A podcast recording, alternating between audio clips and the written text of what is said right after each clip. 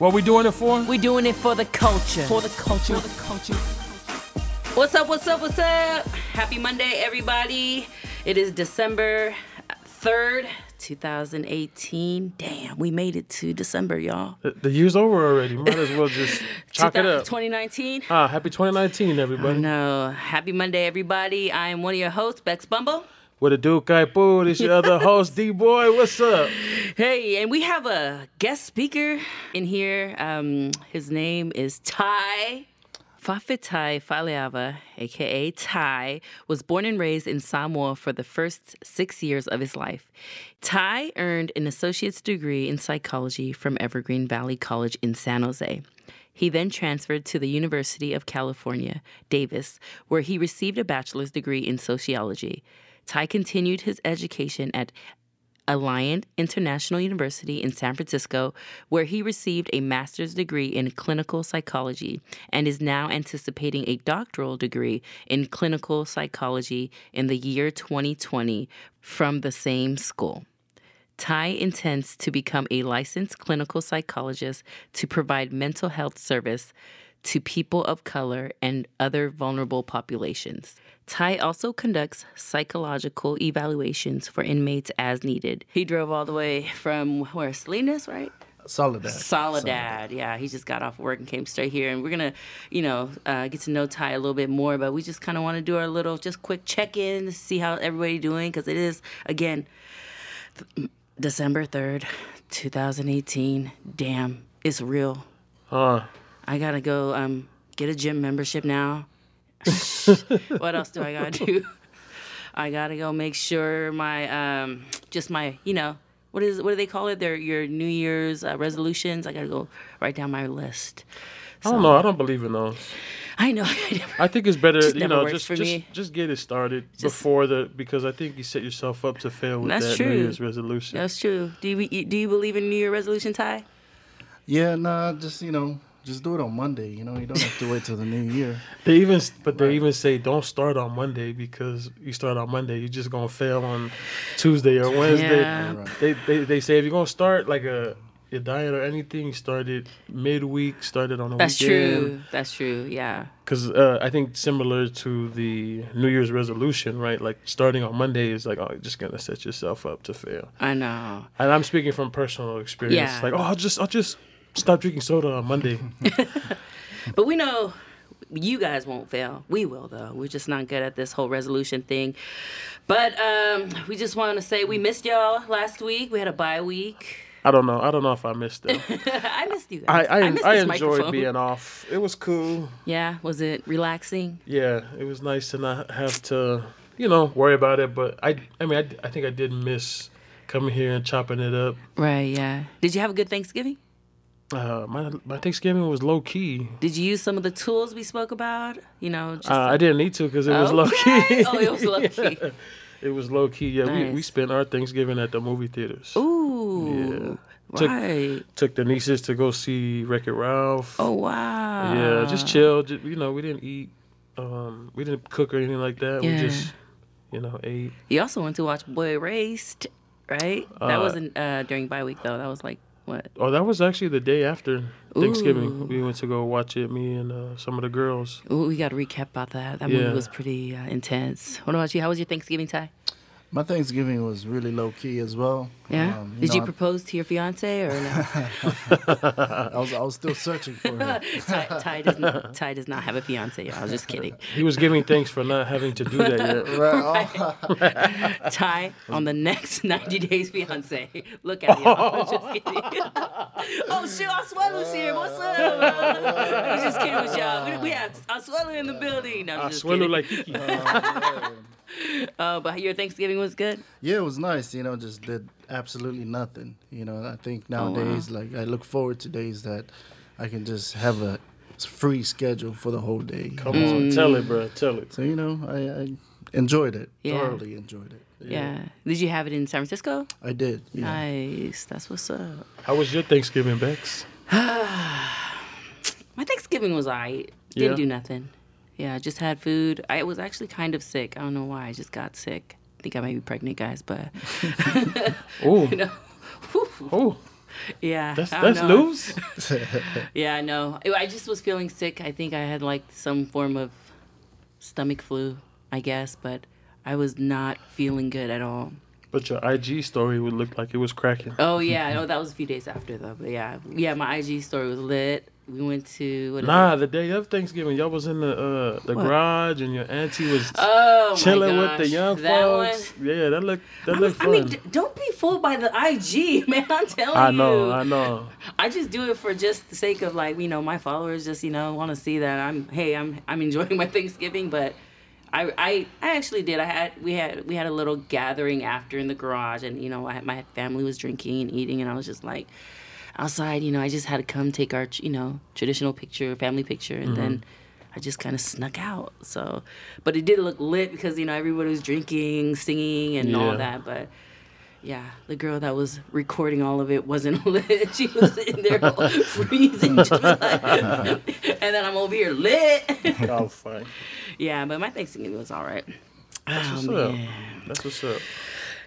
Bruh, What's happening? man. My uh, my week was uh, pretty great, guys. That's what's up. I have an announcement. What's up? I finally got me a spot. Hey, Shoot. give We're me the gonna. I wish we had like a button where it goes boom, boom, boom, boom. I am so happy my partner and I we finally have a place in Southside Southside San Jose. So we are happy to be in our own place, Right. living and not worried about other people and noise and whatever. So yeah. Your own sanctuary. our own sanctuary, our own place where we can just rest our head without having to worry about anybody waking us up. So yeah, so You know, I think the good thing too about being in a relationship and, and having your own space is is exactly what you said, right? Like Right. you're not bothered by the surroundings, right? The surroundings is just y'all right, and what you got going on and not everybody else's stuff. You know how our yeah, our uh, Samoan, our Pacific Islander houses are, right? Like everybody's there. You got people constantly, you know, in your Right, business. It's yeah. a good thing, and, it, and it's also a bad thing, right? Especially if you have a a family. So Yeah. it's really cool to have your own sanctuary. You know? Oh man, it feels great. It feels amazing. It's gonna like take your relationship to the next. I hope so. You know, I just there's just something like just But you know, I think this is. I don't know if this is like typical lesbian behavior. they, they call it they call it the U-Haul. You The- know, the U-Haul. U-Haul? Yeah, Why? so it's kind of like this lesbian term that when um, usually because you know we're just like emotional beings. So like the minute we meet each other, I'm in love with you. Let's move in. and sure enough, you know, a month later, it didn't happen that fast, but a month later we moved in. And but yeah, it just seems it happens more with lesbians than gays, right? I'm assuming. what you asking? I don't know. right, right? I'm just. I'm just. and he studied it somewhere, right? I'm just gay over here by myself. that's true. That's true. But it does happen more frequently among women than men, Yeah. from what I've heard. That's why they call it the U-Haul term, where they just, you know, literally they meet Yeah. and they live with each other. So it's it's a very scary thing. I'm sure, like from the outside, from a male's perspective, like, oh my gosh, how can you like move in with someone you barely So quickly. know?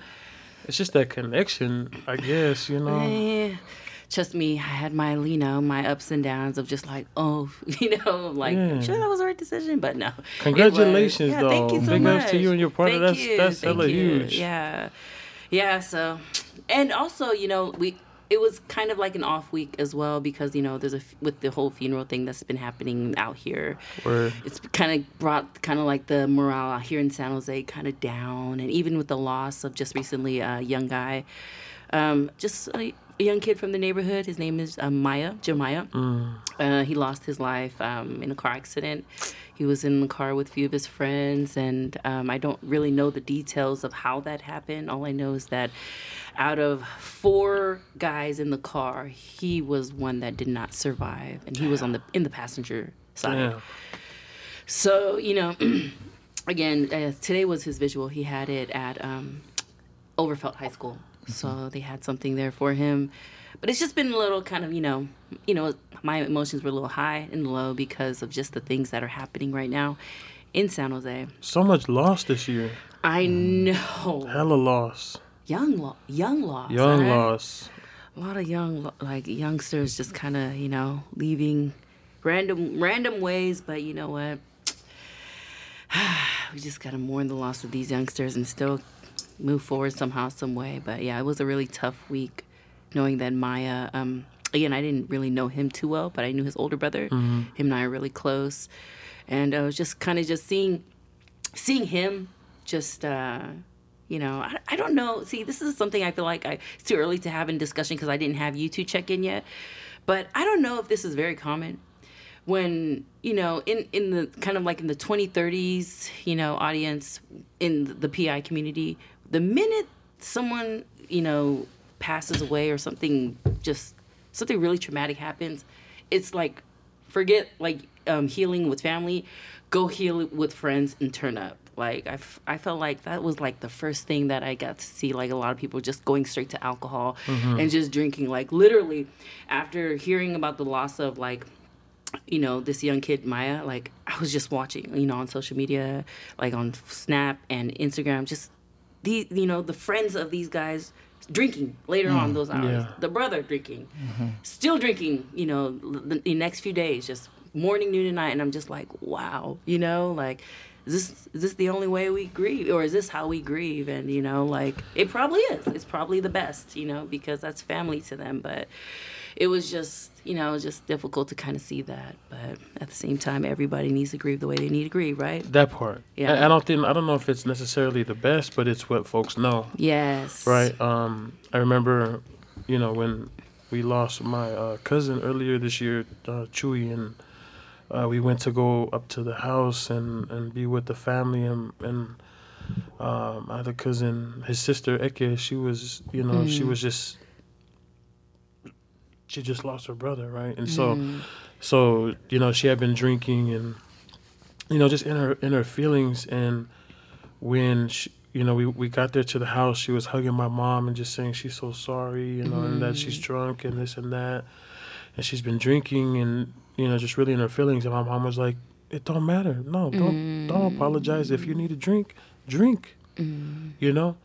Because like you said right Right. people need to cope the way in which they do um that's one that's one piece of it. At least this is in my uh, way of thinking right? Like that's one piece of it but, but maybe you know if we are able to address that and move to another level we'll get to that point where we we grieve without it. Yeah. Right but i mean for the most part because you know maybe it's because of the communities we come from because of the experiences we come from and the family drinking is automatically what we go to. Like yeah. shit all this loss this year that's that's you know that's what i turn to. Right. And then Yeah. some right? Right. you know just trying to Right. uh, numb mm-hmm. numb yourself and numb the pain. Yeah. Um, and a lot of people a lot of our people and, and other people you know other communities too you know turn to that for that for that very reason so. Yeah. Yeah. And it's, that, it's totally understandable to me. Yeah. I mean i don't know. What do you think ty? I mean, it's a it's a very common, um, you know, coping skill. Cope- Right. it's it's a, it's a very common form of coping. Um, to to turn to substance, to turn to, um, you know, maybe some behaviors that are not, you know, Mm-hmm. um, beneficial for for us in the long term. yeah Um, but you know, it, it is what people do. You know, as humans, you know, Right. we, we turn to what comforts us the most right and eliminates the pain Yeah. instantly. Yeah. Right? So yeah It's a it's a temporary fix though for a, Yeah. for a you know bigger issue. yeah, Yeah. deeper issue Yeah. yeah well that's real it's also one thing I actually one thing I I really can walk away with in that in that whole thing just a, from viewing it from the outside in is to never judge someone's healing journey. You Yeah. know, that's just one thing that I've learned. It's like I can't judge that. You know, because I mm-hmm. when I went through something bad, I probably I yeah when when I lost my mom, I didn't take the best journey at all, you know, and a lot of people just, you know, didn't agree with that. And, you know, it was sad that, uh, you know, the people that knew me as a kind of like a, a pastor figure were just judging me in my healing. And that was the only way, that was the only thing I knew was drinking, going out. I didn't know anything else because I just wanted to something to alleviate the pain, Yeah. emotional pain. So, and you didn't want maybe you were running from it didn't want to deal oh with yeah, it yeah, I didn't know how to deal with it. we didn't know it. how yeah, and that's a big thing right I Right. think too also what Ty was saying is we don't know how to, right? It's a small fix Yes. for a bigger thing. Yeah, absolutely. Something that I was thinking about too in this um, in this situation is about harm reduction, right? Because Mm. yeah, we don't want to judge anybody's healing, and so you know if you're gonna heal in that way, heal in that way as long as you are safe right. and you're not harming yourself or harming anybody else. Yeah. Then then please yeah. grieve well, right? Right. Grieve that way. Um, Yeah. I mean, that brings me to my bruh. What's Right. up, Danny boy? Uh, I think it's along the same lines. Uh, I didn't know this young man, um, but his name is uh, Luea Loto. Uh, rest in peace. He he was murdered on Thanksgiving in Seattle, um, or in uh, Washington. I don't know if it was uh, necessarily in Seattle. Um, but what I what I learned about what happened was is that it was during a pickup game on Thanksgiving Day, uh, a football pickup game, where him and a bunch of other folks, you know, were playing ag- against the other team, and there was an altercation that happened, and and uh, some things went down, and then the other the other dude um, went and grabbed his his strap, and then came back and let off, right? And uh, Luell, Luell, you know, took the bullet and passed away. Um, and so, just to see the impact it had, you know, there in Washington, but also here because uh, here in the Bay Area, he was a student. He was, I think, he went to City. He was going to CSM. Um, and a lot of the students I was working with knew him, and so just to see, you know, them hurting, to see the community impacted, it was sad because we have a um, we have a group chat going on um, with me and the students that I work with up at CSM, and one of the the young men got on the text thread and was just like going off like this is the worst day, y'all. Something happened. You know, he just was crying crying out. You know, just texting all of this, and everybody's texting back like, "Bro, be careful. You know, take care of yourself." So sorry to hear about what happened. You know, and just really, really uh, trying to comfort him and make sure he's okay. Right. So just to see how the the whole community has you know been impacted is sad because it's another senseless act of violence, right? Right. Um, At least you know for here in the community, we there's so much of this happening, and one of the big ones that you know we already lost somebody to senseless violence was Uncle Jungle. You know, it's just sad to keep seeing this happen, right? See this carry out in our community to the point of like, I mean, me personally, I'm I've been numb for a while to all the um, the deaths that have happened after that Right, that yeah. string of deaths that happened in uh, August. Um, and so, yeah, I just want to acknowledge, you know, this young man and Yeah. the loss of his life and, and all my love and condolences um, to his family and, Yeah. and to the community here. You know, rest in love, uh, Luea Loto. Mm. Yeah. Yeah, so um, you have anything, Ty? uh, my bruh. Yeah. Okay. um, you know, so um, my week has has you know been pretty intense. I mean, you know, I, I spend a lot of time just in the books and uh, working, pretty much just school. Um, you know, but you know, at the end of the week is kind of when I, you know, kind of just let everything go. You know, so from from all the, you know, clients that I've seen in in the past week, and and you know, I I try to you know practice self care through like, you know, not being affected by vicarious trauma. You know, Yeah. so, so picking up everything that's getting dumped on you um, through therapy and and um, you know, mental health work. So, you know, at, at the end of the week is is kind of when I just, you know, it's like trash day. You know, empty out and, and- Yeah. and, refuel for the for the following week. You know? Right, So- right. Yeah, that's good. I don't know why it is still hitting me. Like I feel like just hearing of what happened about that young man and then hearing about Maya, like back to back, just hearing about two young men that both I think I don't know if Maya was in school, but I know that he was pretty active in um, football when he was. I think he went to De Anza College, but it just breaks my heart. This young man too was, you know, he played football, but I think you know a lot of what um, what Ty just shared about vicarious trauma, right, Right. is that I mean, even even if we're not connected to the to the to the people per se, it, we can still experience mm-hmm. experience right. that ex, um, experience the vicarious trauma because it's happening in our community because right. we understand right. you know what that loss means uh, to the family yes right and, and like really just having this during the holidays oh this broken gosh. heart and this you know this uh, empathy yes. this empathy for for our community for our people for this life lost it's um yeah. it's a lot to take. Yeah and, and yeah because i see how it's a, it's really affecting seattle and even out here just mm-hmm. watching again on There's social been, yeah they've had different uh, vigils for uh Luea. they had one you know at csm i know they had one at a, uh, at his church in the city. Yeah. They had one up there in washington. You know it's just it's just sad. I know. Man. What was his um full name again? Uh, from what I know, is Luea. Luea. Luea Loto. Yeah. Loto. Wow. The the folks like on the football team, their their uh, their hashtag is I believe like long live Loto or mm. or yeah I think that's the one. But they're also doing this thing where they're throwing their L's up oh. uh, for him. So yeah. yeah. Rest in peace. Right. All right, y'all. So we're gonna move along to our ICU. Uh, you know, this is where we celebrate those in the Pacific Islander community worldwide that are doing things that we want to just showcase and highlight. You know, right. give big ups to our people, right? Um, so how about we start with you, Bex? Huh? Who's your ICU this week? My ICU is um, the Pomele family.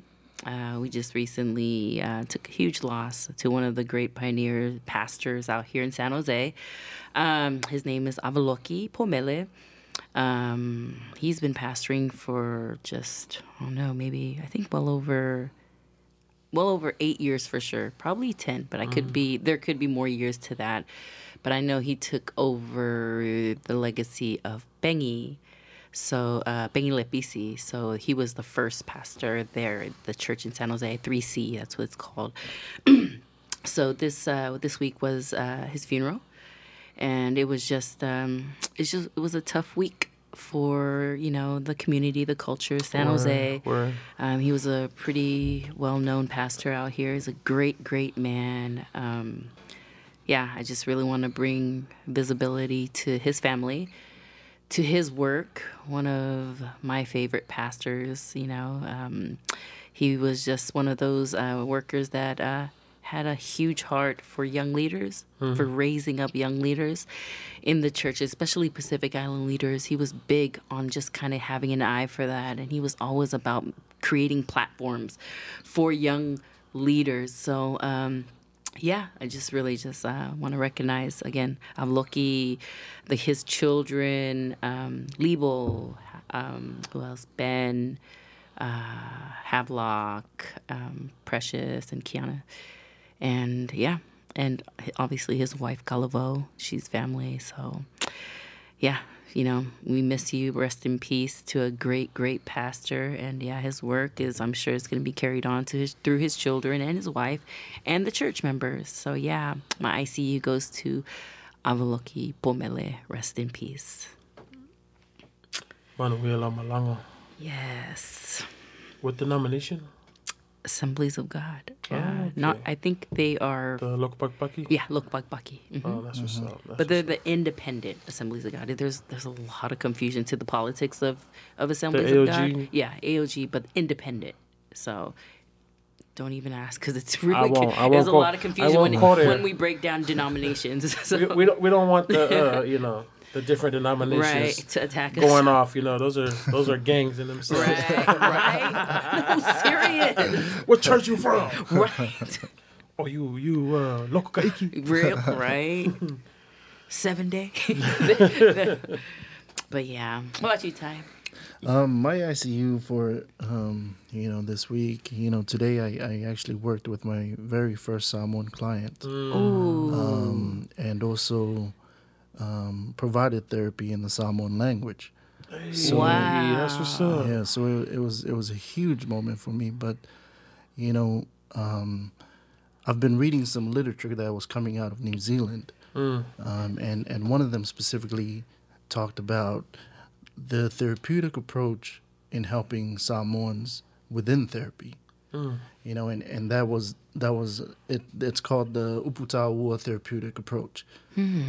And um, so so my ICU goes out to the to the um, you know uh, Dr. Byron Seiuli out of Oh. New Zealand. So he's a clinician, also a researcher, um, but he developed that that um, therapeutic approach for specific for Samoan people, which I was able to utilize today in in my work with a What? Samoan person. Does he do online therapy? Because we're about to go.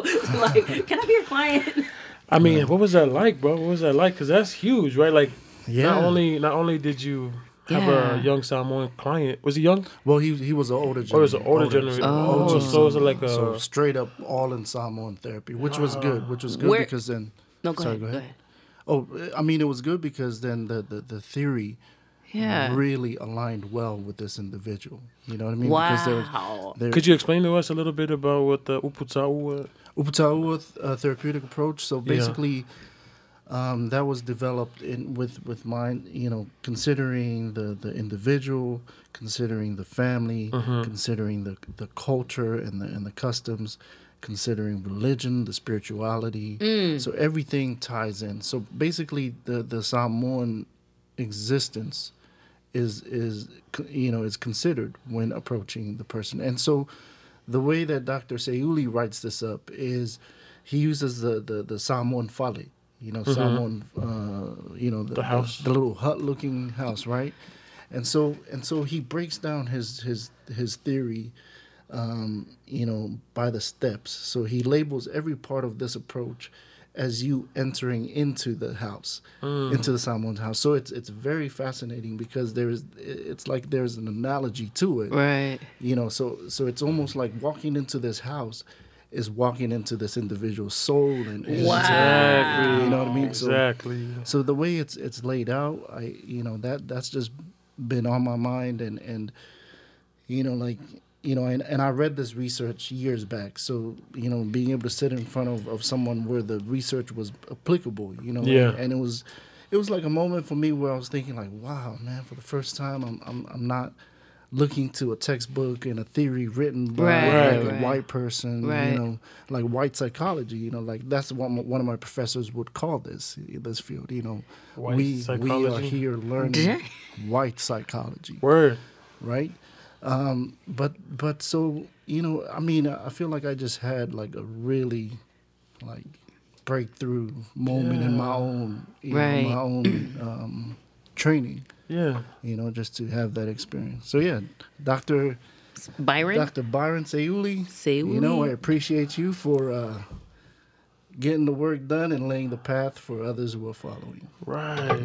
That is amazing. That sounds dope as fuck. For real. Right? Like, you know, and it, I think as you were describing, you know, the, uh, as you were describing the Uputa'ua uh, method, method, right? Like, it makes me think about how in our work, um, doing outreach, right? Working with the community, working with folks, trying to reduce stigma around mental health, right?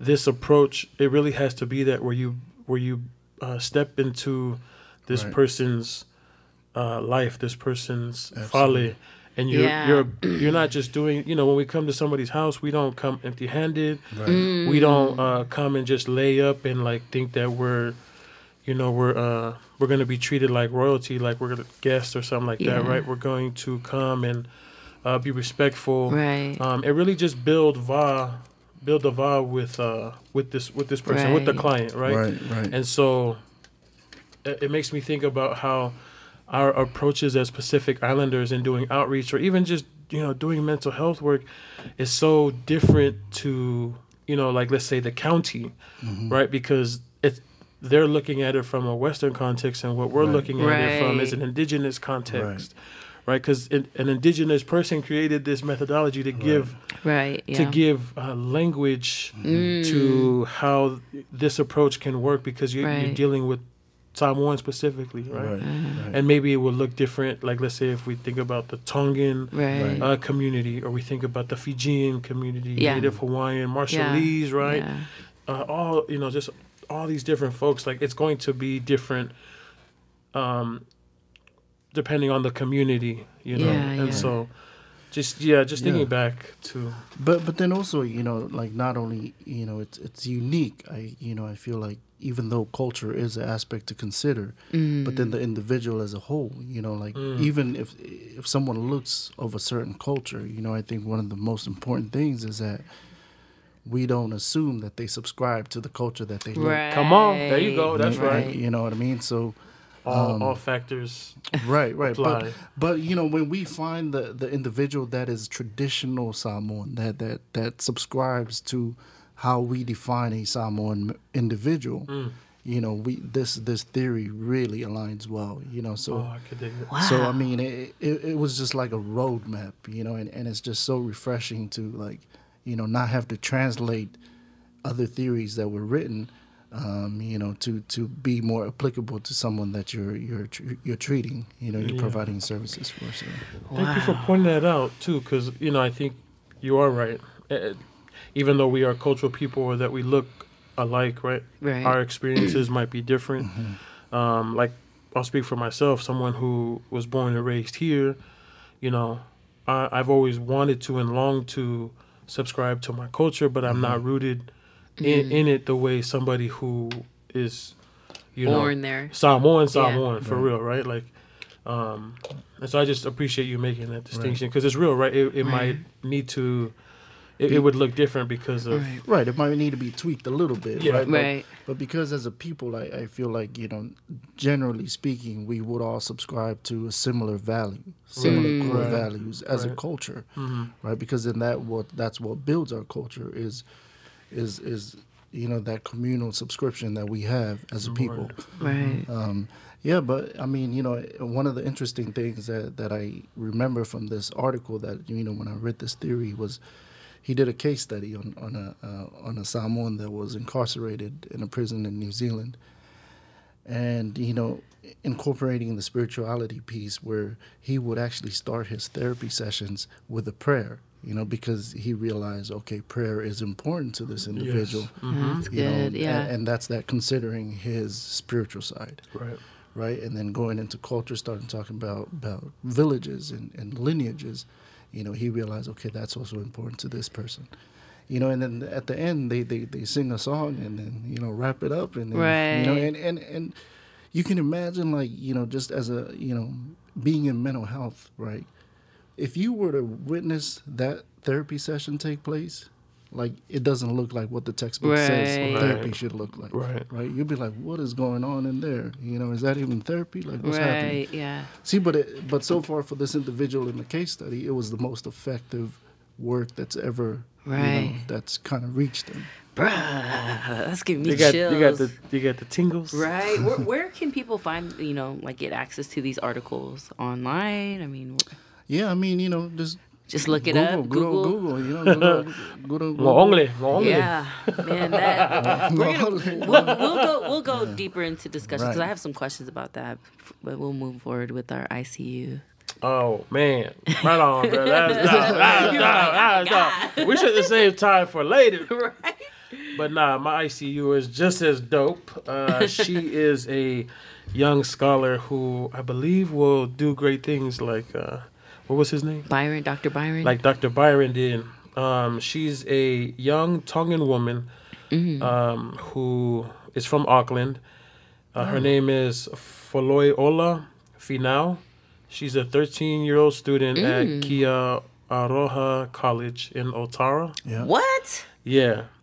Um, and she did a she did like a ca- uh, a research study, um, basically surveying the Pacific Islander students, um, not only in her school, I think, but in the area, about how they felt they were treated or mistreated um, by not only their peers but by teachers, by administration, and the the results were astounding on like just the amount of racism that these young Pacific Islanders uh, face, right?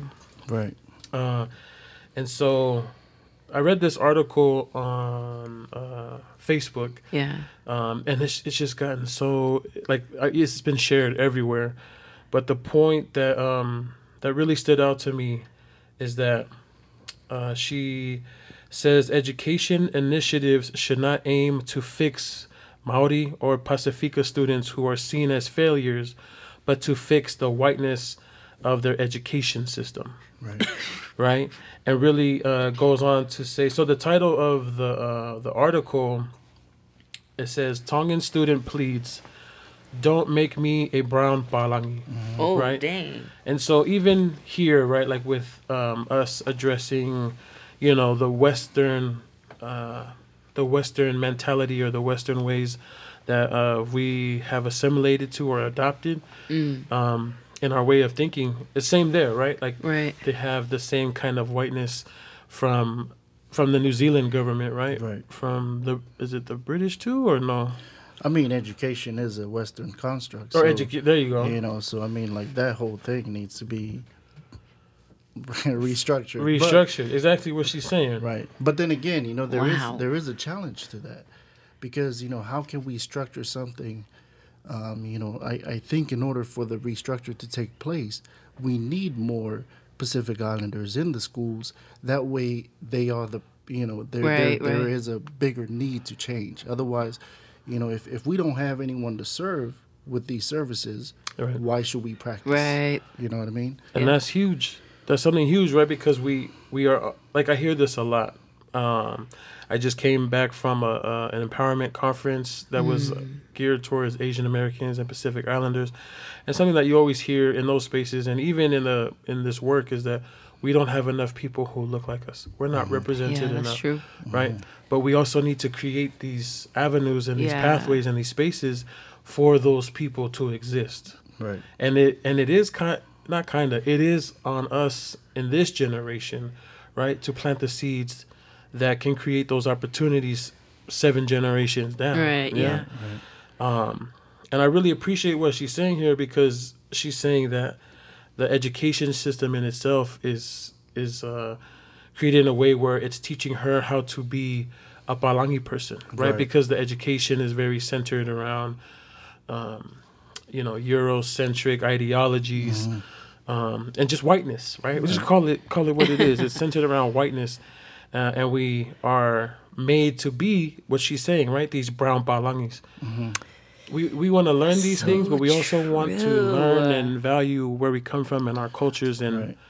and hold that. So Right. um, You know, I mean, I mean, I would also say like, you know, because I, I lived in New Zealand for a while, and and uh, I think you know I when I and only because I'm here now, I'm in America now. But when I think about New Zealand, you know, New Zealand has you know come so far in terms of um, in terms of the the Polynesian presence and and how much influence the Polynesian presence has had within that New Zealand society Yeah. you know so for example like there's there's tons of you know samoan bilingual schools you know like samoan is offered as a language so just like spanish is offered here in, in schools. Oh schools wow. you know there there's there's uh bachelor's degrees in in pacific studies you know what i mean so it's it's so it's it's Yeah. it's so far, advanced. far, Yeah. far advanced uh, compared to us here in America, where you know, but it's a smaller population. You know, over there it's a huge population. But then again, you know, so it's interesting to see that even at that level of advancement, you know, people will still experience what what um you know Ms. Exact- Finau experiences in that article. Exactly, because at 13, I was not thinking. I know. I, I mean, I didn't even have the language until I went to college, and even f- me going to college was not even in the stars for my ass. Okay, let me tell you, I Right, right. barely made it out of high school. Oh, shoot.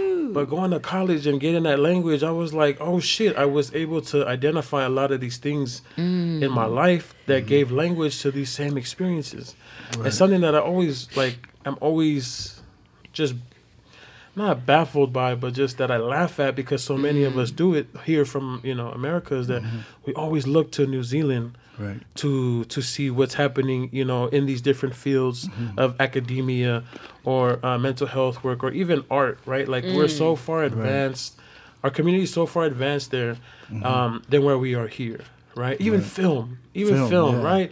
When Once Were So Warriors behind. came out, Right. when Boy came out, you know, uh, this this new movie, um, uh, what is it? Hibiscus and Ruthless. You know, like Oh, I know. we are all Right. just like trying to cling and get Yeah. to these movies because we are thirsty for representation. Right, I mean, right. I mean, I even remember uh, Sione's wedding being Sione's on, wedding, Right. bruh. being, being on Netflix. Hey, I know. You know, like so it was like, what they made it on Netflix, right? Oh, we we arrived, y'all. We made it, You know, so Mama. We made it. yeah, Something from this article too that I just want to point out, um, and then we won't, we won't take up any more time. Uh, is ahead. um, it says we are challenging the idea that Western academic achievement is the primary measure of student success. Our group wanted to know why all our education initiatives focus on fixing us instead of fixing the racism, the quality of teaching, the whiteness of our education system, and our schools. right. Man, Man, you, you, you know, I, I just want to like, um, just in regards to that, right? Um, I don't know if you guys know uh, Dr. David Palaita out in uh, San Francisco. So, Oh yeah, uh, Vika, Vika. Vika, yeah. So, you know, uh, he's on my dissertation committee. So, you know, him and I have, have had some conversations around that very, you know, that same issue. You know, and, and I remember him saying, yeah, you know, we, we need to change, uh, you know, pedagogy, and, you know, to accommodate the Pacific students. And then in my mind, I was like, and then in my mind, I was thinking like, oh, okay, so, um, you know, so how do we, you know, add a Pacific component to these subjects? You know, that's what I was thinking.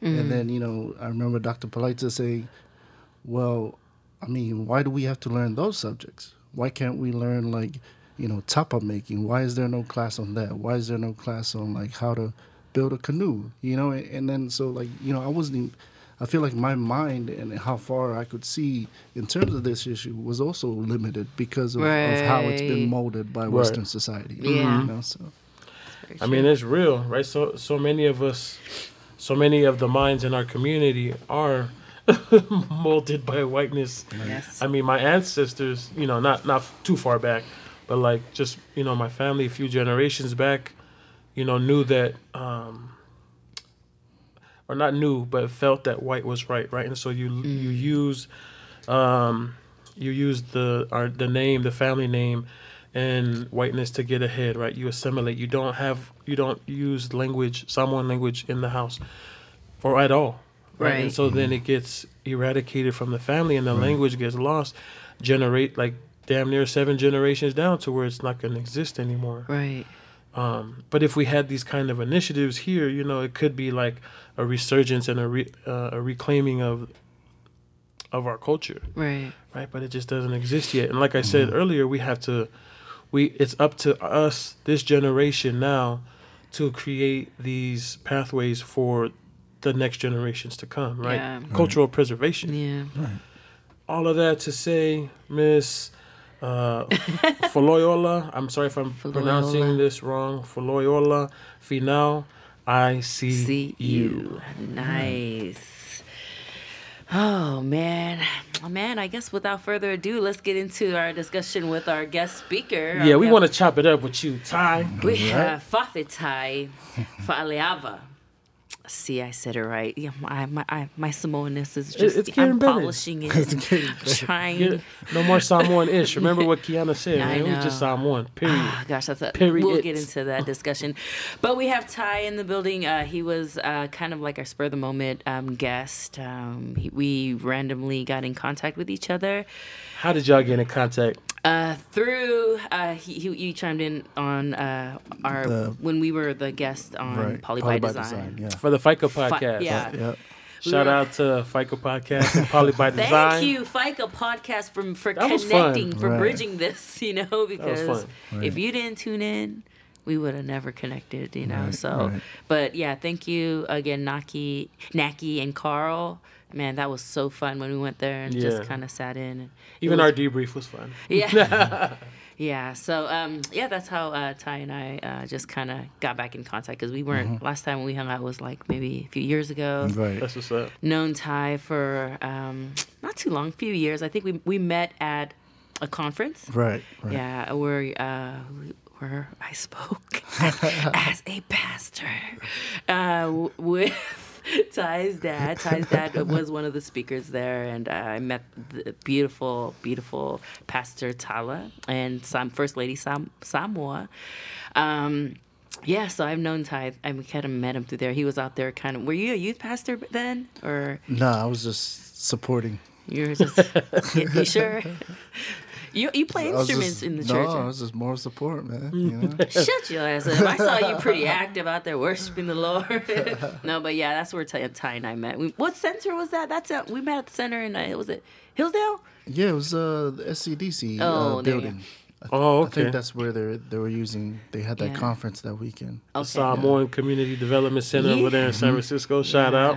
Wow. But yeah, we met we met through that conference, and we just kind of stayed connected. With, I love his parents. I just idolize his parents, kind of. It's good to Still have do. you here. It All right, good to be here. Yeah, good to Ty. be here. Yeah. Tell I've- us, tell us about you. Tell us what uh, what you do, you know, and what you're into. What you, what, you know, with school, and just kind Mm-hmm. of give the listeners just an idea of who you are.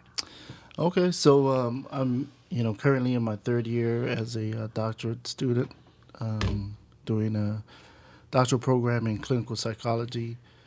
Um, also, Can you say that one more time for the people in the back? It's a doctoral program uh, in clinical psychology. So I am hoping to become a licensed psychologist. Um, you know, hoping to graduate by 2020. Why out of all the degrees you want to choose that yeah. one? Man, you know, growing up in the church, man, I I've seen my parents. You know, they they uh, you know a lot of people came to them, you know, with their problems, Right. and you know both my parents will kind of you know just sit there and listen to them, right? So I, I guess I, I saw that, you know, it, it wasn't like publicized. It was like people just kind of coming on the side, like, hey, you know, I'm going through some stuff, you know. And then I'll, you know, I see both my parents kind of like, you know, take them in and, you know, just follow up, follow up with them. Um, so I, I saw that, and I think, you know, that being modeled in my life at, at an early age, um, I, you know, I think it just happened for me. But then, I mean, people just love coming to me about their problems, you know. So it's just like, and then I watched Dr. Phil one time, and I, and I was like, no, no, no, no, no, watch this. So I, you know, I, in New Zealand, uh, like, you know, like in high school or something, I, I watched Dr. Phil and I was like, man, this dude just listens to people's problems and get paid for it. I was like, man, I think I can do that. so I, I think that was the initial interest, Right. you know, and, and realizing that there is such a field called psychology, you know, because even before then I didn't even know this thing existed, right? Um, so so that's that's one thing there, and then uh, and then I remember I, I you know during my undergrad I I said I, you know I wanted to be a psychologist, but I still didn't know how to become one, you know. So And where'd you do your undergrad? so I, I went to Evergreen Valley College. That's where I did my uh, uh, associate's degree, and then I went to UC Davis Oh, nice. um, and that's where I did my bachelor's. But then, you know, when I was finishing up my bachelor's, like it dawned on me, like I, I think I want to become a psychologist, but I, I don't know. I don't know how to do it. Like, you know, I don't have the examples. No one in my Right, circle, right. for real. no one in my circle has been this, gone down this path. So not even grad school, you know. So I, it was all a new concept for me. Right. So I figured the best way to do it was just to, um, you know, I, I went to the mental health center at school at UC Davis, and I signed up for a session. I was saying I was stressing out, um, you know, I, and I need help. You know, I need to talk to somebody because I'm stressing.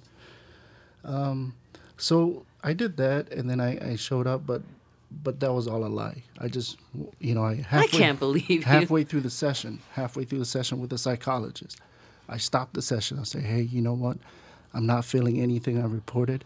I just want to know how you became a psychologist. And, Wow. and literally, that is how I found out how to, you know, how to apply for grad school. You know, how found out about what the GRE was. You know, how to study for that. Like, like literally, this psychologist was the one that pointed me to the school I'm at now. Damn. Wow. Yeah, so you know, and, and that's kind of where everything took off for me. You know, this, you know, uh, Dr. Thomas Rowe, You know, he's uh he's in Seattle now, but you know he he like he was so accommodating. You know, because he was like, oh yeah, that's fine. Well, here are some schools in California. You know, over here we hire a lot of people from this school, so you want to apply to this school. You know, so Oh, that's the school I'm at now. Yeah, so. Nice. And what's the name of the school that you're at now? Um, it's uh, called the uh, California School of Professional Psychology um, under Alliant International University. wow. I mean, what I heard in that story was, you know, like you took chances, right? You were interested in something and you didn't know how, and so you figured Right. out. He was hungry. Yeah, you figured out how to make it happen, right? And, Right. and that's dope, bro. That's really dope. Yeah. I mean, it's it's unconventional, Mm-hmm. right? I mean, so many people who might choose this, you know, Right. probably have, you know, thought about it, uh, or like not thought about it. Not saying you didn't think about it, but just have been uh, the plan has been laid out for them. Right. Yeah. You know, and, and I mean, yeah, we have academic counselors, and I had academic counselors, but I feel like just my experience with academic counselors always telling me that, you know, ever since like, you know, community college always telling me, oh, you need this class, and then I find out, oh, I didn't even need that class, or, or telling yeah. me to, you know, like, oh, you don't need that class, and then kind of find out last semester before graduating, oh man, you should have took that class, you know, so, so I, I didn't want to go through that again. So that's why I just looked for, you know, I was like, oh, man, we have mental health services. Okay, people working there are licensed psychologists, so they are what I want to be. I'm gonna go straight to them. That's So right. that was in my That's right. pursuit of that whole, you know, just kind of entering into the mental health field, Mm-hmm. did you have the Pacific Islander people in mind when you kind of pursued it, or did you just kind of go in like, I just want to go into this field? initially initially i wanted to just go into the field Right. but then as i you know started going to classes and, and just like starting to learn about about the different things that we face in, in mental health. Um, you know I, I started to really have a passion to work with Samoans. So I'm like right now that is my the, you know every every time I'm asked in class you know like what population do you want to work with? You know and I, I always say well I want to work with Samoan people. And and then secondary is people of color right? So first you know first would be Samoans. But the, you know I have to say people of color and you know vulnerable populations as well because I know that right now you know if I just depend on Samoans you know there, there's There's hardly gonna be any nothing, business, right. There's Yeah. you know, Because we're not because- accessing this. Right. This is right so it's, we, it's don't- we not being care. We utilized therapy. Well, I'm yo.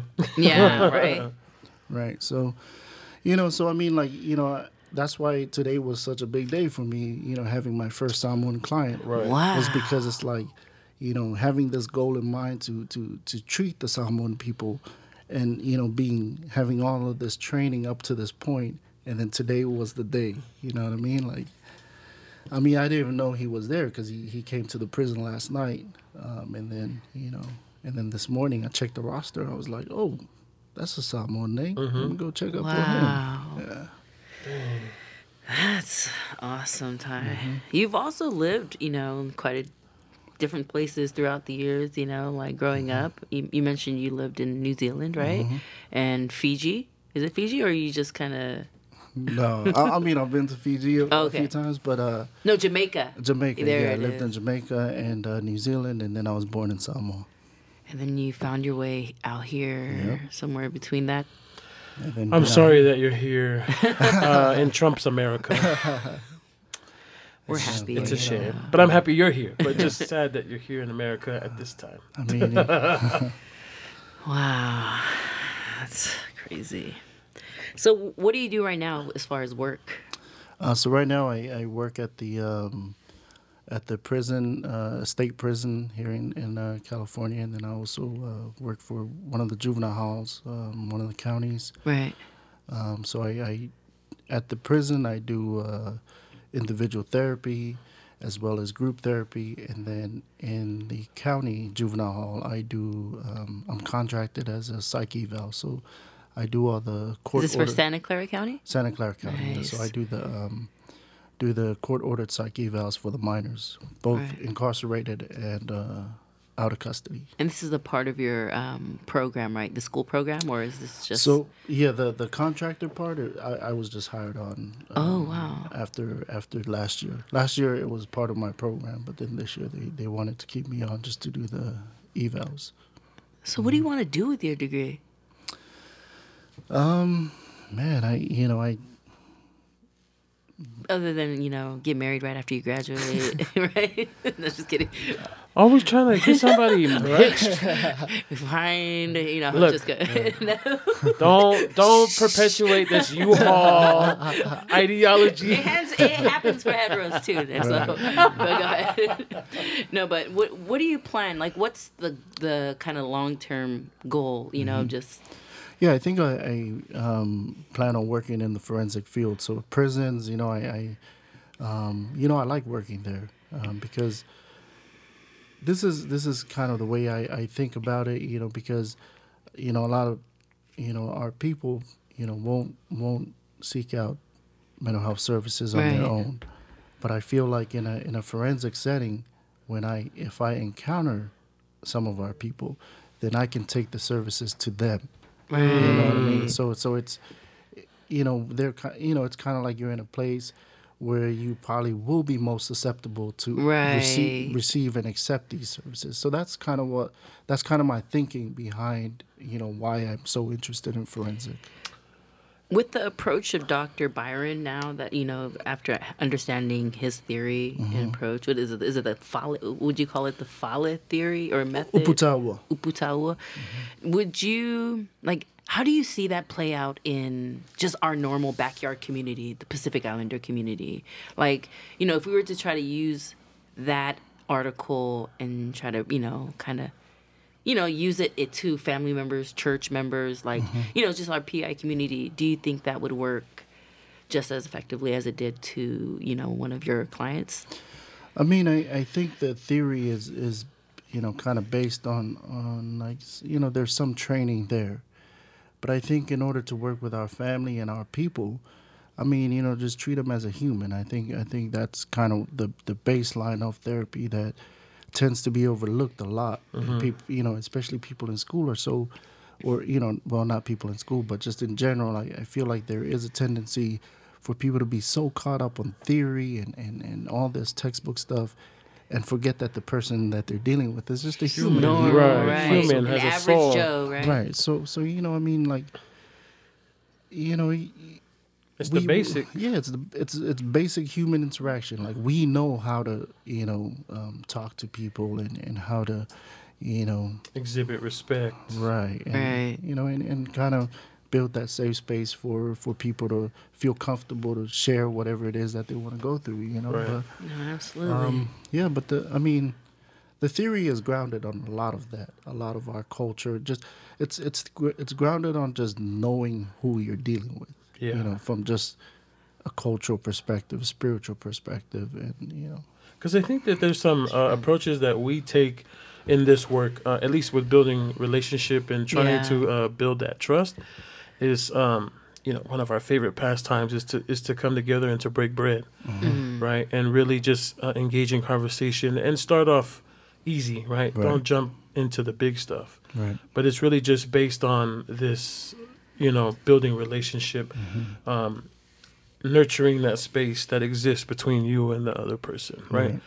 to to be something more than just not like a not treating somebody um as a as a client right yeah, uh, yeah. but treating somebody as yeah. like you Right. said a human being You know, but then also like you know, I, I think one of the biggest challenges that I faced is is my own um, is my own uh, what do you call it? My own resistance. mm-hmm. You know, to to to my own emotions in terms of how I treat right.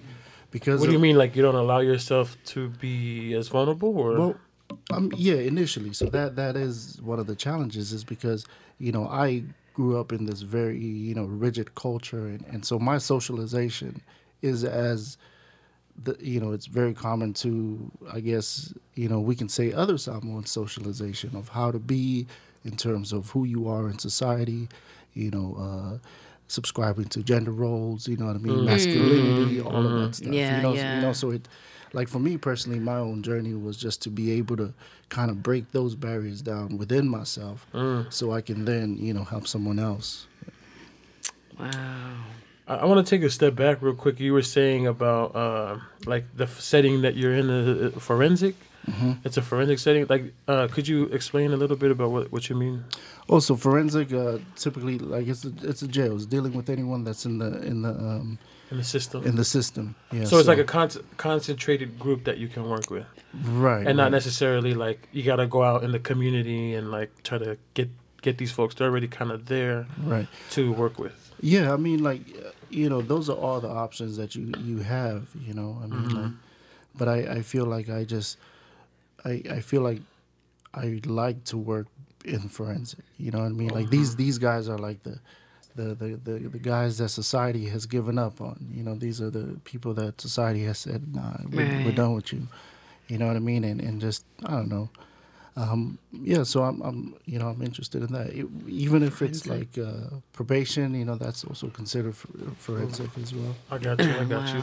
Because that's such a. Uh, I mean, yeah, like you know, our people are definitely uh, in those spaces, right? Like I've had a lot of. I've known a lot of people in my life who've been down, you know, locked up in the system, um, and and it often feels like when folks are incarcerated, and when they go through that whole experience, they come out um, either a few different ways, right? They'll come out and not be reformed at all, right? They'll just Right. still be the, the same old person, or they'll come back and be very spiritual, right? And, and be very like uh, almost religious, Right. right? Evangelical, even, or um, they'll come out and they will be super studious, Yeah. you know, and and hella activated to like, you know, do community work and just like they really got, got a lot of education and there was a lot of group therapy uh, where they got to learn about themselves and learn about the culture. And it's beautiful to see that that those kind of initiatives and programs exist in this forensic setting that you're talking about, right? Right. right. my question or like something that I was thinking about is how can we how can we even prevent that from being the space where people are met with this service right like with your mm. service not to not to put you like right, right. out of a job or something right Right. but like maybe maybe it was society that you know has given up on them or maybe it was some things that you know some wrong decisions they made in their life and they've ended up in this space but like is there do you think that like there's preventative things that could be done um to you know I mean, absolutely. You know, there's always a preventative measure, but I think, you know, you're you're also going up against very strong systemic uh, factors. You know what I mean? So, like when we're talking about environment that you grow up in, school that you attend, right um, you know, resources that you have access to. mm-hmm. You know that that nurtures you and, and socializes you, molds your mindset. You know, and and, and kind of creates the trajectory that you take in life. Right You know what I mean? So and one of the biggest things is is education right one of the biggest resources is is the lack of education right, right. that that can lead so many of our communities down this path right basically essentially it's just poverty Right. Right. Yeah. right You know, like in, in my undergrad, I, I did this little internship where I um, did like an observation in, inside a classroom. It was a kindergarten classroom. So I observed in Davis, right? Davis, California. So very affluent um, neighborhood. Mm.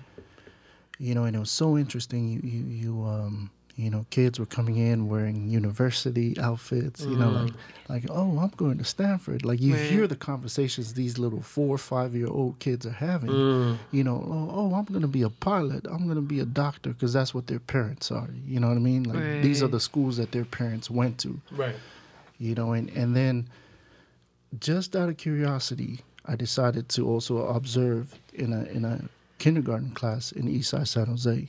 Now the mm. differences were night and day, right? So, I mean, like you you come in like you know, no parents are there to volunteer. Reason mm. being, They're parents are- working. parents are working. It's you know Hopefully. working two jobs at a mm-hmm. time. You know, Right. so mm-hmm. no one you know at, at in Davis, you had parent volunteers throughout the whole day. You know, they like the the the teacher had like five six people volunteering in the classroom.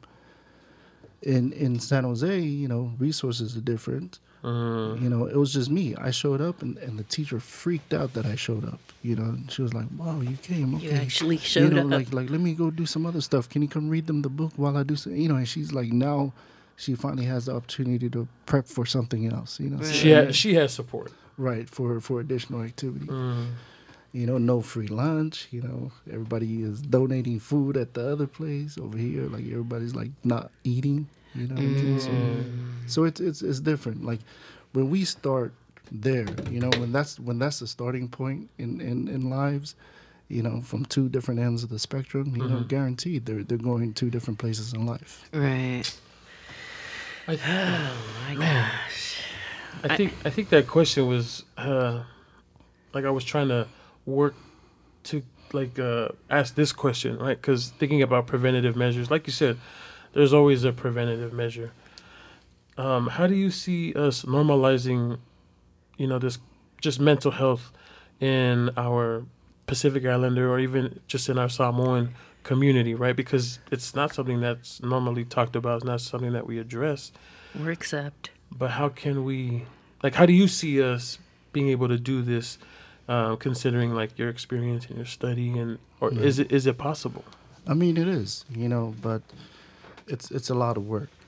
You know, when we look at the the um, obstacles in in terms of you know um, seeking out services, um, especially for Pacific Islanders, like you know, I read up on it, and and you know, they they came up with two ba- uh, barriers, right? So we have a practical barrier, which is money, transport, um, knowledge of services, and then we have a cultural barrier, which is stigma, like you know, like we don't talk about emotions in the house, um, or you know, everything goes to the pastor. You know, the pastor does the, all the supposedly the, the, the mental health service guy. right right But then you know that you know it depends. You know, because then that can go all types of ways. You know, um, so yeah, I mean, like with with those barriers in place. I mean, you know, you'd have to kind of just pick one barrier and, and work towards it. You know? Right. So there's several. I mean, so it's a lot of work, but i Yeah, think oh no, sorry no. go ahead No, I find myself having um, that problem right now. I have Mm-hmm. um, a really good friend. I call her my family member. Um, she comes from a very strong spiritual background. You know, her family, um, um, her her fam well her family her uncle's a pastor and um, you know like they're not really too you know aware of just kind of like the mental health you know like just what it comes with and what what the um what it looks like. So um, every time they have a conversation with this young lady they basically go the spiritual route which is pray that demon out of her go to god just keep praying confess your sins. It'll eventually drop. And you know um, you know i have i have this con- i have this conversation with her all the time like you know how can i get my family even the pastor to understand that it is you know like my mental health my mental health issue you know she struggles with or she has bipolar one with uh, psychotic features. And um, she cannot get her family to understand it because again they understand it more from a spiritual lens of you know like that's demonic. You know you're there's something that you're dealing with and um, just confess your sins you know and she's also one that is queer. So they, again they look at that as like you need to let go of that you mm. know as a huge you know reason for her being the way it is. But what's what's a piece of advice that you would kind of give you know me or even to the people who are listening that can identify with this situation of just an approach to kind of get families who are deeply rooted in spirituality, you know, in mm. their in their faith, like how to have a just a common, you know, a, a, mi- a middle place where they can have this discussion and still support each other, not necessarily agreeing with each other. But how can that? What does that conversation look like? Or can it even? wow, I mean, that is a that is the million dollar question. Man, right? I mean, I think if we could really, if we could find the answer to that, man, we we'd be, uh, you know, we'd be balling right now. Right. But, Yes.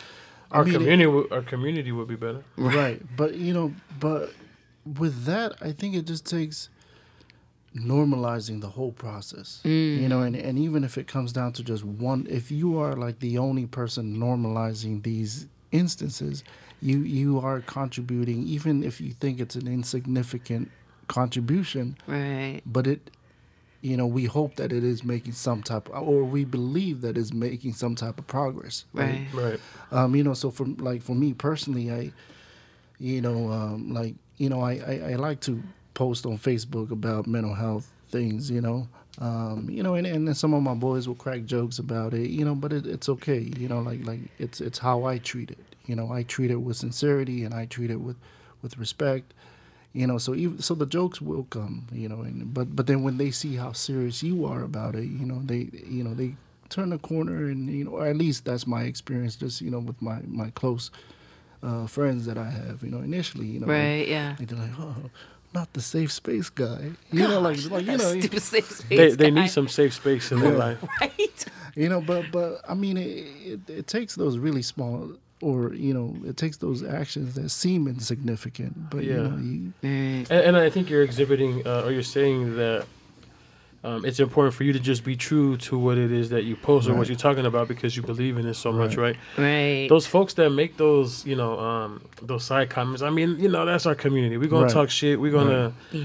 we're gonna disapprove of something that we don't know or that we don't understand. But Yeah. later on down the line, watch like you They'll gonna need through. that safe Right. space, right? But you know, I mean, like you, you know, making fun of each other is also our defense mechanism, Right. You know what I mean? Like if, like like when we're facing anything, we'd rather crack a joke than feel any other Oh emotion. hell yeah! You know what I course, mean? yeah. That's why we be talking so much shit. Right, right. You know, so But we be we be the most broken ones too. Hey, for real. That's that's Yeah. real talk. Okay, I have another question. Mm-hmm. Just recently, Danny Boy gave me this amazing book called The Samoan Queer, right? Uh, Samoan Queer, Queer- Lives Queer by Life. Dan Taulapapa McMullin Yes. and Yuki Kihara. I just want to give him a yeah, shout give out. a shout out. And I, it was like it's pretty much a collection of just different stories of just a lot of the queer community uh, from where New Zealand, Samoa, out here in Bay Area, and um, any other city, just All international. LA, internationally. And um, I thought the stories were amazing and awesome. Okay. Now here's my question because you know just that was just kind of segue because I wanted to give a shout out to that book because we we uh, we brought uh, we, we mentioned it in our on our social media. Anyhow, how um how let me see how I can word this. How uh, do you see or how how how let me see how far along do you think how far along from because you're a pastor's son right? Mm-hmm. And uh, you've seen you've seen pretty much the ins and out of everything you mm-hmm. know from your from through your through the lens of your parents. And from when you guys started from to where you guys to where we are now in life like how far along do you think our pi churches just from your lens and experience how how much have we grown from accepting the queer community in churches hmm. I mean, I, I think you know because we have the Fa'afafine culture, right? right Um, I, I, I think that kind of is the um, the community the the community that that I mean, I, it's it's interesting because I, I was thinking about this. Like, it's like we accept the Fa'afafine culture. They're they're very. It's a huge culture in Samoa. You know, they have their pageants, everything. But then I feel like we we accept it at a surface level because you know n- no one wants to. Everyone thinks of Fa'afafine, but no one wants to talk about sexual orientation. right You know what I mean? And and I think that's kind of kind of where we're stuck at. yeah You know what I mean? Um, it's like yeah, it's okay. You know, dress this way, do what you physical appearance, whatever you know, how, however you present. You know, present you know, masculine way, feminine way, Right, whatever. yeah. But just don't talk about who you're attracted to, Right, or, or right. you know, or you know, things like that. So, Right. um, in terms of how far the church, I think, has progressed. I mean, evolved yeah I mean, I can I can only speak about you know the the churches I've been in. That's my parents' church, Right, yeah. and uh, you know my parents work in the ministry. local Bakbaki church right are they local Uh, no, they're they're uh, you know uh, independent uh, Samoan church. Oh, nice, yeah. Um, but um, I I think you know my my parents have really. You know, they, they really set the example for, for me, you know, because I think their mod their their mod their approach to everybody is just man, you know, love like Jesus would. That's it. Right, You know what I mean? And and and I remember one time my, my dad preached a very controversial sermon, you know, in, in terms of accepting, you know, Oh, yeah. the LGBTQ community, you know, and and some people were kind of outraged, you know what I mean? I was like, and and he stood on a very traditional pulpit and he said, you know, love. What does the Bible say? Love. Right. You know, so let's love.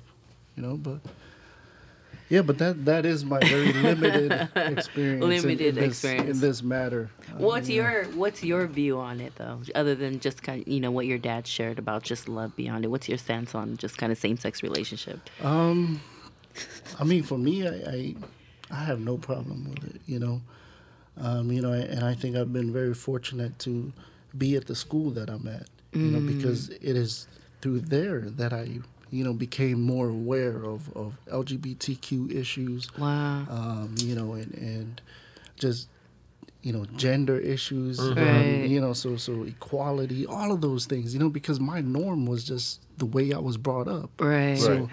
So within these classrooms we have these conversations and i you know and i just sit back and i was like wow you know i never even mm. thought of these things like Yeah. like these things just you know weren't even on my radar to consider you know what i mean It really like expanded your horizons Yeah. to see absolutely to see beyond your own comfort zone, right? Right, right. right. So I mean, like you know, and now I mean, man, everybody do what you want, man. Oh, as long as you ain't hurt Yeah. nobody, right, you know, you know. And I think you know, and I, and I appreciate that um, because I always think about you know myself as like a queer gay man, right? Like I have to be mindful of the spaces I'm in because I don't know how it's accepted. Um, Or not because I've been in those spaces where there's a lot of homophobia, right, Right. and a lot of discrimination, go- Right. you know, like being said about folks like myself.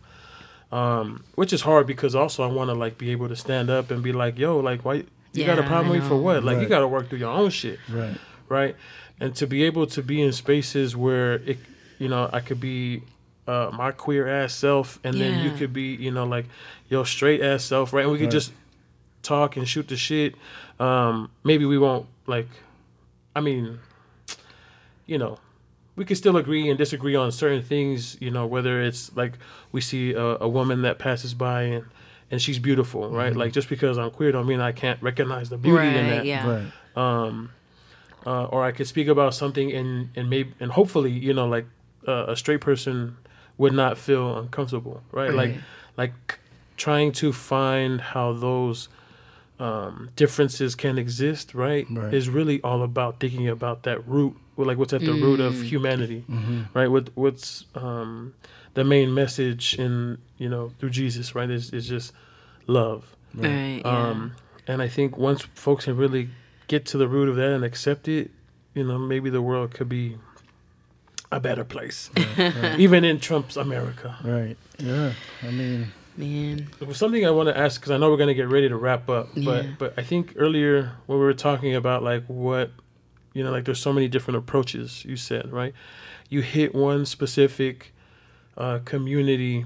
Um, I think on the what did they say? You know, like you hit the nail on something. You said uh, the pastors are what the community Run like to, yeah. yeah what the community runs to They're the therapist. and you know for help right, Right. and the ther- and as fi- um, pastors you know of course they'll listen and and they'll come from a very uh, biblical um, perspective right, do you do you see especially because you're the son of a, a pastor do you do you think that you can foresee pastors in our community being open to receiving trainings around mental health and mental illness so that they are equipped with like the biblical and the you know the um Right.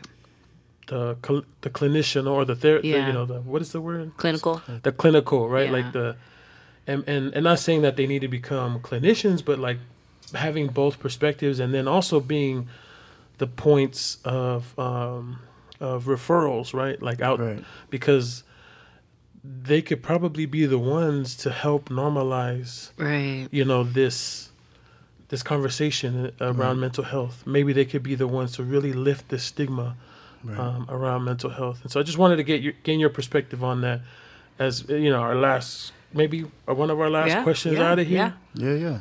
I mean, uh, that's that's a that's a yeah, great question. I Another think, million dollar question. you know, but but I I do think they are the the um, key players Yeah. in Right. shifting in shifting this uh, the the perspective on mental health among Pacific Islanders. Talk about it. You know, Yeah. because um, you know because as the leaders of the community, you know, everybody looks to them. You Right. know, um, in terms of, of training, absolutely. You know, I, I think you know pastors. You know, it would be beneficial for them to be more aware and conscious of mental health issues. But I I think ideally what I you know ideally in my own perspective what what their role would probably a, a more beneficial role for them would be to do would be the referral right hmm. so just to normalize hey man you're feeling a certain way man you know go see a therapist you know what i mean because in that way they can just focus on feeding the spirit you know and, and Instead of the soul. and Staying send in their lane, basically. Right. right and, and just you know refer to to different people but then at the same time you know i think one way to really normalize mental health services in our community is for our youth to start pursuing careers in this in this uh in this true. field Yeah, absolutely. because when Can you say that one more time Right. for the youth in the back, Yeah. please? Right, right. Start pursuing a career in mental health. You know, I think Right. the field is wide open. Field Right. is wide open right now. Um, it's primarily white clinicians, so they're they're you know uh, clinicians of color is a scarcity in, in you know in, in the in right now. You know, so But they it's- out there though. That's what's dope Right. about it. right. But what's ironic is, I think there are more clients who are people of color. You know what I mean? So, Yeah, that's right. Yeah. That's right. So I mean, I, I, I mean that's that's kind of my, you know, that's I feel that's my calling, or I took it upon myself to be to be that guy. Word. You know, to to be that example um, that says, hey man, you know, you too can, you know. Be a psychologist if you want to. You know, Right. be you Come know, on. be a, a clinician. You Right. know, master's level clinician. You Right. know, there's there's so many ways you can help. Even or even be an advocate. You know what I mean? Like, um, you know, just because you'll you'll still be kind of in that clinical um, field of, Right, of, yeah. of working. But That's I- awesome. Yeah, Yeah. if we do the work, man, every you know there'll be no one else left. Everybody be like, oh, okay, my kid's a clinician. I'm gonna go. I'm gonna go Talk see to him, my kid. yeah. Hopefully, we can, uh, you know, get Dr. Byron to come out here and do a seminar. You know, kind of raise up some some young leaders out here. But uh, That's the hope. yeah, but Stay okay. tuned.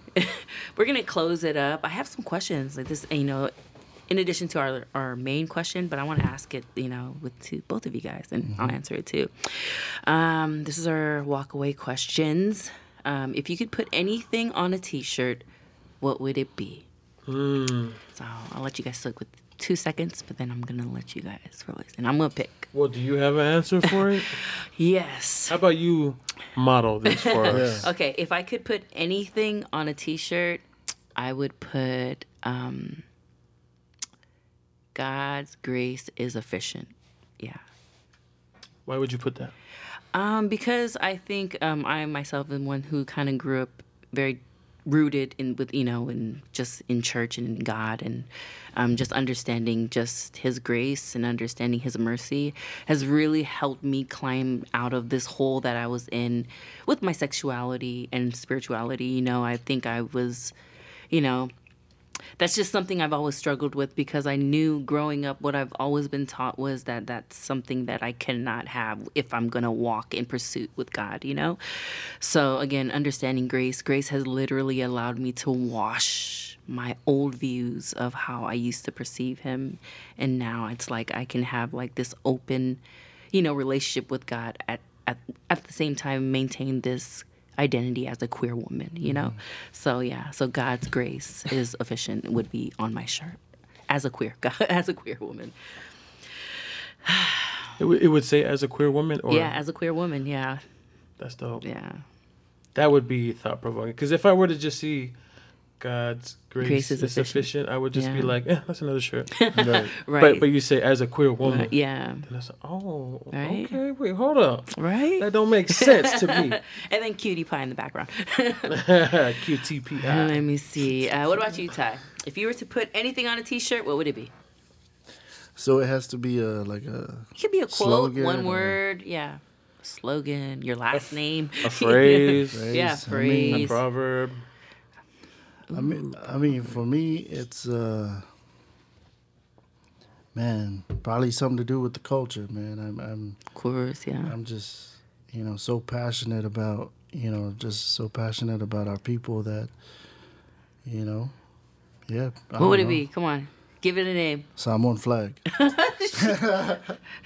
I could get that at the swap meet. yeah, I can get that at the Lowe's Stadium. bro. She- just the Samoan flag. I'll just throw it on there, man. Man, but that's but that's so that everybody wears it. Like, what's the message you want to give in that wearing wearing that shirt? I mean, I don't think I want to give a message, man. I I, I want wanna to receive represent. the message. You know, like like honestly, like in in my room, I have a flag that like that's my why. You know what I mean? So like you know how a lot of people say, "What's your why?" You know, get you out of bed in the morning. That's it, man. Like I'm 3 a.m. in the morning. I look up. I'm like, oh, get back to work. For my people. Right. My peoples. Look in the mirror. Maybe maybe the flag Thank and God it'll I'm have like a it'll have like a it'll say mental health or it'll say right. gotta have therapy. something. What do you say? So how do you feel about that? You know? what about you, Danny boy? This is a hard ass question because I always got an idea for a T-shirt. I'm always trying Oh, to I know, come you're up with some trying. shit. But I think uh, what's on my mind right now that I would come up with on a shirt would just be seven generations. It's not mine. You know, I didn't come up with this. Um, but it's just this ideology about like, you know, what we're what what's happening now. Not maybe not for everybody, but in different experiences, is because of what happened seven generations ago, right? Uh, really thinking about our ancestors. Yeah, that would even be tight, right? Mm-hmm. Mm. Something with ta- something to do with our ancestors. Well, I think that does. The seven generations does because it's thinking about, you know, what was done seven generations ago to where we are now, Yeah. and like I was saying earlier, what are we gonna do now to think about seven generations, Generations, down the line, right? Yeah. And so, just really holding ourselves accountable to again create these pathways to empower our youth, you know, to empower our our uh, clergy in our community to to really just be better. you know, do better, be better.